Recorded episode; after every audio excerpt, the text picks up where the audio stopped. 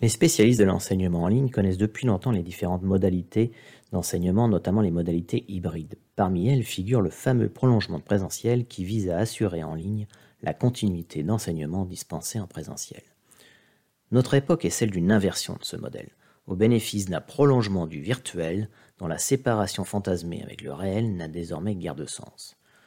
L'opposition avait donné lieu à plusieurs débats dans les années 90, notamment dans la revue Terminal, avec un Paul Virilio craignant la fin de la géographie et un Pierre Lévy démontrant les nouvelles potentialités à l'œuvre.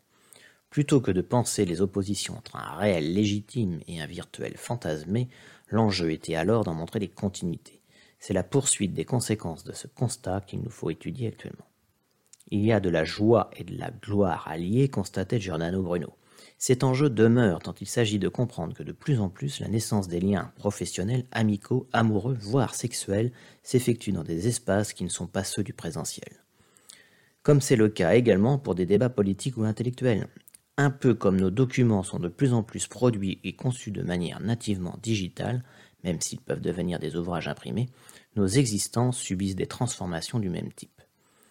Le bonus, la valeur ajoutée, le prolongement n'est plus ce qu'on appelait le virtuel ou le en ligne, c'est désormais le présentiel. Ce qui est virtuel, c'est ce qui désigne dorénavant la potentialité d'une rencontre en présentiel, qui devient exceptionnelle, réfléchie et choisie. Les activistes des réseaux sociaux savent depuis fort longtemps que des types de construction relationnelle en ligne riches existent. Je me souviens d'avoir plusieurs fois rencontré des personnes physiquement pour la première fois, et les collègues autour étaient surpris car ils pensaient qu'on se connaissait depuis des années. Or, c'était effectivement le cas, mais sans que la médiation et la construction de confiance se soient effectuées de manière traditionnelle. Il reste désormais à trouver de nouveaux équilibres et à tisser des liens. Une des leçons réside sans doute dans notre capacité à savoir mieux apprécier les moments et surtout les plus simples. Plutôt que d'opposer virtualité et réalité, il apparaît plus opportun finalement de veiller plutôt au réel moment de sincérité.